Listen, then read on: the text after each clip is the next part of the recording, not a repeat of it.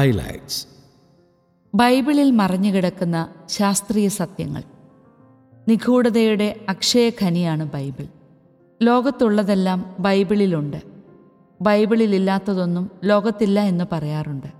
അത്രമാത്രം രഹസ്യങ്ങൾ ബൈബിൾ സൂക്ഷിക്കുന്നുണ്ട്. പല വിധത്തിലുള്ള കോഡുകൾ ഉപയോഗിച്ച് ഈ രഹസ്യങ്ങളെ അനാവരണം ചെയ്യാമെന്ന് വിശ്വസിക്കുന്നവരും ധാരാളം. എന്നാൽ വ്യക്തമായ വിധത്തിൽ തന്നെ ശാസ്ത്രീയ സത്യങ്ങൾ ബൈബിളിൽ അങ്ങോളം ഇങ്ങോളം കണ്ടെത്താൻ കഴിയുമെന്ന് ഇന്ന് മനസ്സിലാക്കി വരുന്നു. ഷെക്കീന ടെലിവിഷനിലെ ഇൻഫോ ടൈൽസ് എന്ന പരിപാടി ഇത്തരം വിഷയങ്ങളെ കൈകാര്യം ചെയ്യുന്നു. ഉദാഹരണമായി ഭൂമി ശൂന്യാകാശത്തിൽ സ്ഥിതി ചെയ്യുന്നുവെന്ന് പറഞ്ഞ ആദ്യ ഗ്രന്ഥം ബൈബിളാണ്. ജീവൻ രക്തത്തിലാണ് സ്ഥിതി ചെയ്യുന്നത്. നദികളിലെ ജലം എത്ര ചെന്നാലും സമുദ്രത്തിൽ വെള്ളം വർദ്ധിക്കുന്നില്ല. സമുദ്രത്തിനടിയിൽ പർവതങ്ങളുണ്ട്.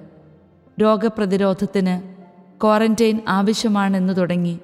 ആധുനിക ശാസ്ത്രം കണ്ടുപിടിച്ച പലതും രണ്ടായിരം വർഷങ്ങൾക്ക് മുൻപ് ബൈബിളിൽ പരാമർശിച്ചിട്ടുണ്ടെന്ന കാര്യം ഈ പരിപാടി നമ്മെ ഓർമ്മപ്പെടുത്തുന്നു.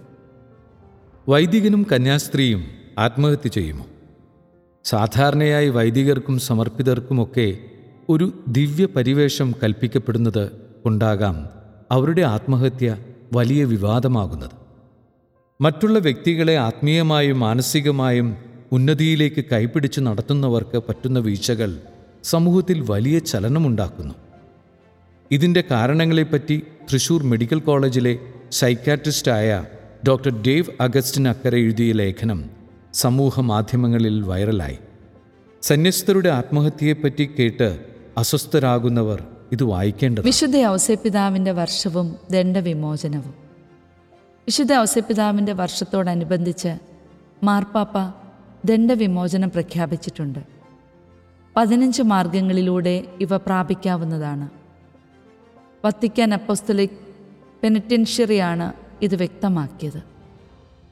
കുംഭസാരം ദിവ്യകാരുണ്യ സ്വീകരണം പാപ്പയുടെ നിയോഗങ്ങൾക്ക് വേണ്ടിയുള്ള പ്രാർത്ഥന കുടുംബങ്ങളോടൊപ്പമുള്ള ജപമാല അനുദിന ജോലികളെ തൊഴിലാളി മധ്യസ്ഥനായ വിശുദ്ധ ഔസ്യപിതാവിന്റെ സംരക്ഷണത്തിന് സമർപ്പിക്കൽ എന്നിവയ്ക്കൊപ്പം പതിനഞ്ച് കാര്യങ്ങളിൽ ഏതെങ്കിലും ചെയ്യുന്നവർക്കാണ് ദണ്ഡവിമോചനം ലഭിക്കുന്നത്.